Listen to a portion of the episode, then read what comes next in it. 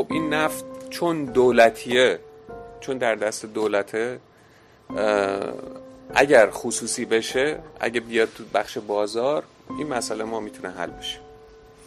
و اشکالی که هست تو این گفتار اینه که نفت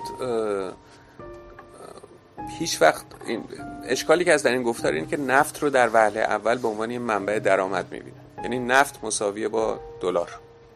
نفت مساویه با پول. نفت بخش صنعتی نیست نیروی کار توش نیست.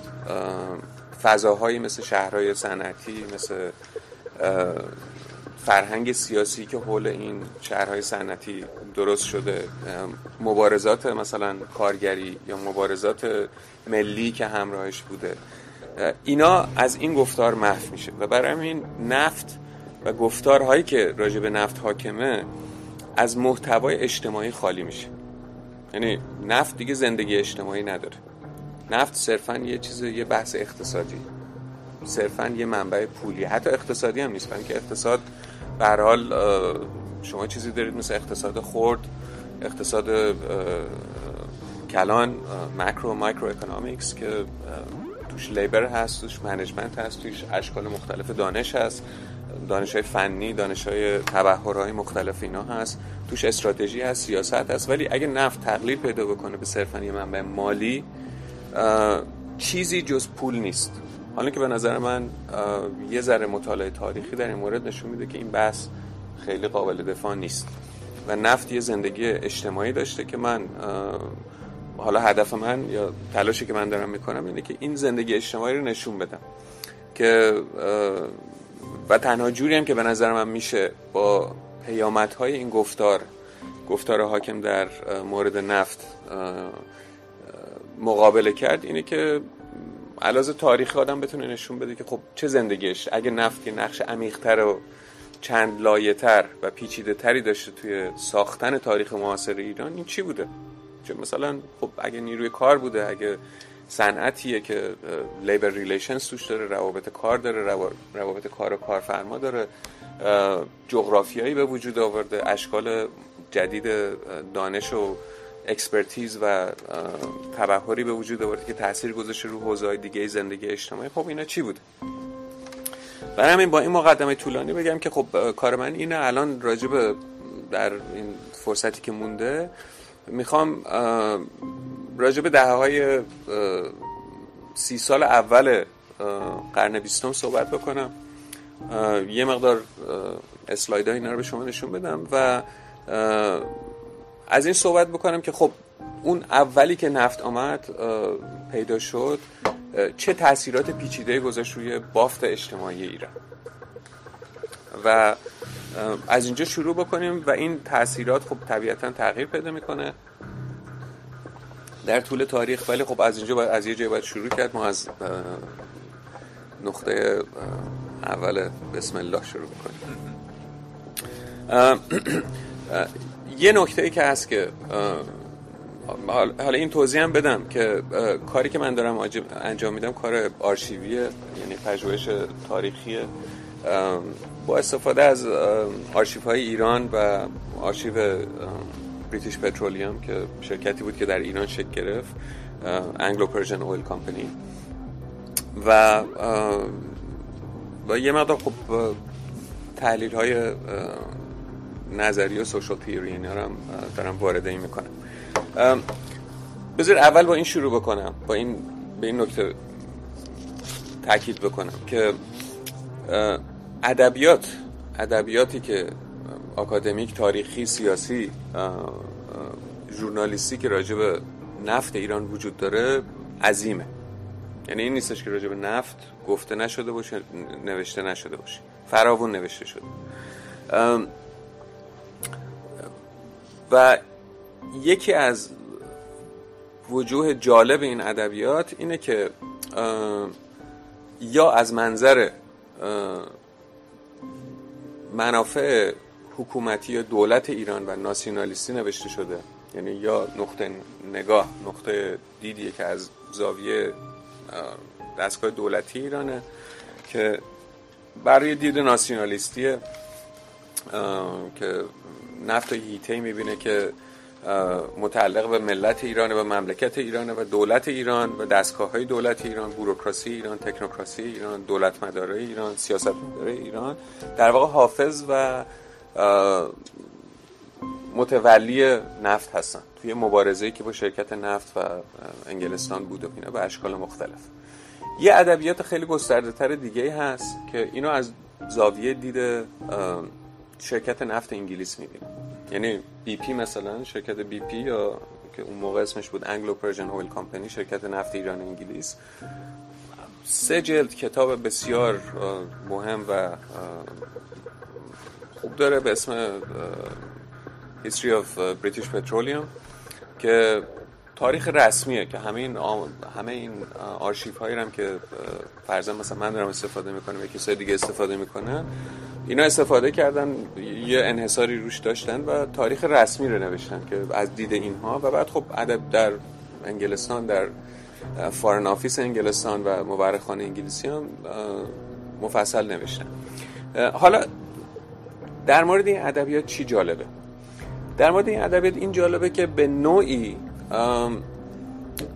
تاکید بر اینه که نفت و اون صنعت و اون دانش فنی که به همراهش آمد در ایران در واقع مثل خیلی از گفتارهای دیگه که در مورد توسعه و دیولوپمنت و پیشرفت پروگرس اینو مطرح. اینه که در غرب این دانش شکل پیدا کرد اومد در ایران منتقل شد اینجا اومد پیاده شد واقعیتش اینه که وقتی شما شروع می‌کنه آدم دقیقتر به تاریخ نگاه کردن و اسناد اولیه نگاه می‌کنه و این می‌خواد اینم این این گفتار دیفیوژنیست هم زیر سوال می‌بره که منبع همه این تحولات فنی و دانش فنی و نوآوری و غیر ذالک در غرب بقیه صرفا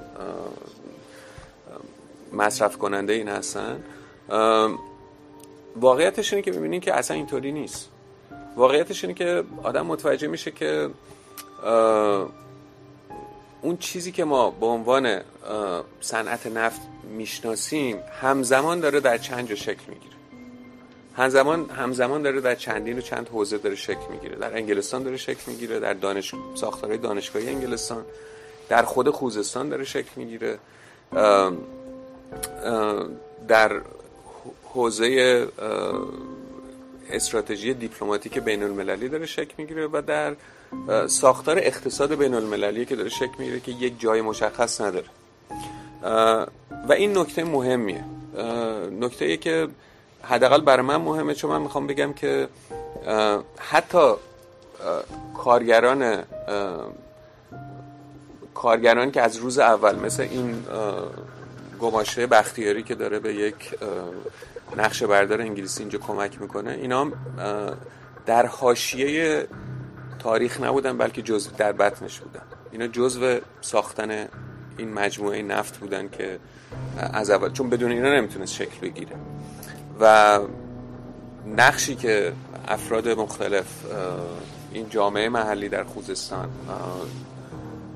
مردم محلی و متخصصین انگلیسی سرمایداره انگلیسی دولت مداره ایرانی و غیره اینو بازی کردن یکسان بوده. اینا رو نمیشه از هم دیگه جدا کرد. خب حالا و برای همین سعی که من تلاشی که من دارم می‌کنم اینه که نشون بدم که چجور؟ یعنی از سه زاویه دارم حالا خیلی خلا...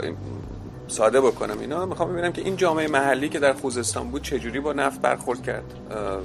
شرکت نفتی که نفت رو کشف کرد و شروع کرد تولید کردن چجوری از این بهره برداری کرد؟ چجوری این دانش نفت متحول شد و بعد دستگاه دولتی ایران چجوری شکل گرفت؟ بذارید خلاصه بکنم. اینطور یه نتیجه نهایی ما همه الان بگم.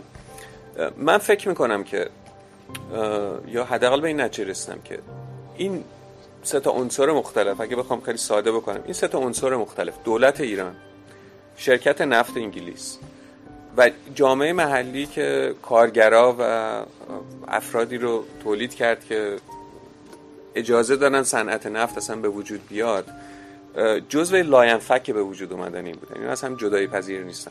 همه اینا در طی این برخورد و این اصطکاک این friction ی که بین اینا بود شکل گرفتن. یعنی شرکت نفت انگلیس در واقع در سر در پروسه سر و کله زدن با فضا و محیط زیست خوزستان با مردم خوزستان با اون منطقه با دولت ایران شکل گرفت. حتی صنعت نفت و جنبه های فنیش و تکنولوژیکش و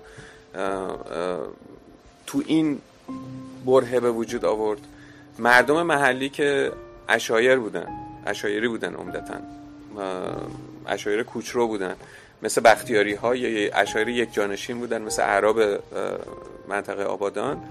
اینا زندگیشون به کل دستخوش تغییر تحول شد. تمام ساختارهای اجتماعی و فرهنگی و اقتصادی که داشتن از بین رفت در اثر رخنه دولت و در اثر رخنه سرمایداری نفتی.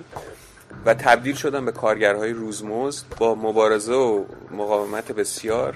ولی وقتی جزو این بازی شدن بازیگر شدن تو این بازی. یعنی یه نقش خیلی کلیدی در فعل و انفعالات صنعت نفت و تحول اقتصاد و جامعه نفتی اینا ایفا کرد. برای این جدا نیستن از این تاریخ نفت کارگرا و مردم محلی که در, در اینجا بود و نکته جالبتر این که اگه فرصت کنم حتی بینم اشاره می‌کنم این که به نظر من دولت ایران دستگاه دولتی و اداری ایران در سر و کله زدن با مردم محلی خوزستان و در سر و کله زدن با شرکت نفت و با این مسئله نفت یاد گرفت که چجوری دستگاه دولتی باشه. یعنی شما وقتی مثلا حالا مثلا یه موردی هست که من الان خیلی دارم روش کار می‌کنم الان می نویسم برای این ذهنم پر از اینه که عواسط دهه 20 که دولت ایران واقعا هیچ مثلا سه تا سه چهار نفر عامل داشت در کل خوزستان سه چهار نفر مأمور داشت در کل خوزستان.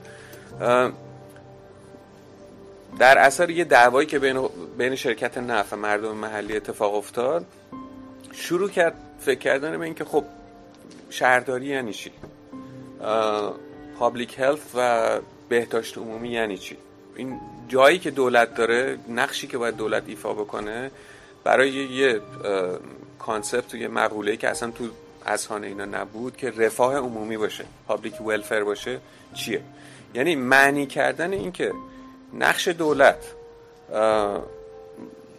نقش حمایت از یه پدیده به اسم شهروند ایرانی و در نه فقط حمایت از این شهروند ایرانیه بلکه یه سری مسئولیت های دولت داره که یه مشروعیتی بهش میده که قبلا نبود. چون در دولت قاجار خب پادشاه هیچ چیزی نداشت هیچ تعهد خاصی به جامعه نداشت.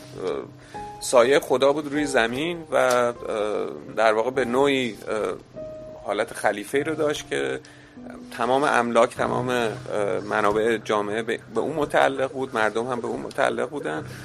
و اگه کاری برای جامعهش داشت انجام می‌داد به خاطر مسئولیت شخصیش بود نه به خاطر یه قرارداد اجتماعی که بین پدیده به اسم دولت و جامعه. در عین حالی که وقتی که دستگاه دولتی تو دوره رضاشاه شروع کرد فکر کردن که آقا چه مسئولیت هایی باید نسبت به جامعه ایفا بکنه. درست همون موقعیه که همین دولت داره جامعه محلی رو سرکوب می‌کنه و تمام بافت های اجتماعیشو داره از هم میپاشه. یعنی جامعه قبیله عرب رو داره از بین می‌بره داره کمک می‌کنه که جامعه بختیاری ایلاتی بختیاری در هم کوبیده بشه. عراضی و منابع جمعی اینا رو داره تبدیل می‌کنه به عراضی دولتی و بعد عراضی خصوصی داره ساختارهای نظامی اجتماعیشون رو از هم میپاشونه و مشروعیت قوانین رو هم داره از بین می‌بره از طریق دخالت خودش. یعنی در عین حالی که دولت شروع می‌کنه یه جامعه رو از بین بردن یه بافتای اجتماعی موجود رو از بین بردن داره یه سری روابط اجتماعی و یه اجتماعی دیگه رو با جامعه محلی پر می‌کنه و داره در واقع نقش اون قوانین رو به نوع دیگه ایفا می‌کنه.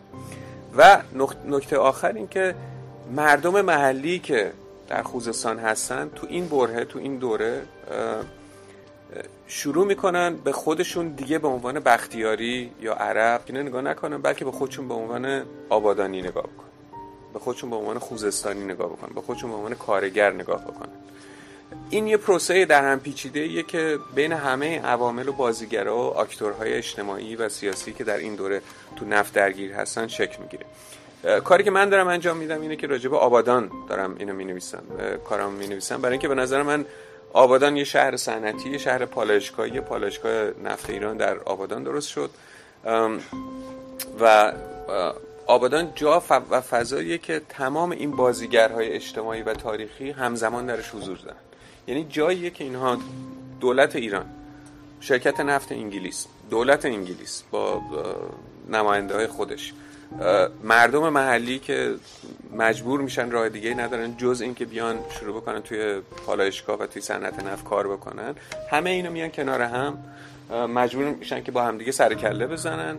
تو این اصطکاک و تو این friction ی که بین اینا هست یه پدیده جدیدی به وجود میاد به اسم که حالا اسمشو من گذاشتم the oil complex مجموعه نفت.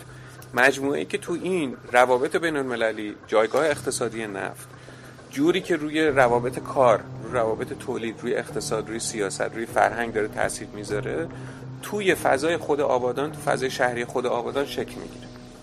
و برای همین در واقع به نوعی من دارم تاریخ جغرافی آبادان می نویسم که از طریق این فکر می‌کنم می‌تونم سعی بکنم که یه جوری راجب این صحبت بکنم که خب نفت چجوری زندگی اجتماعی و سیاسی معاصر ایران رو شکل داده.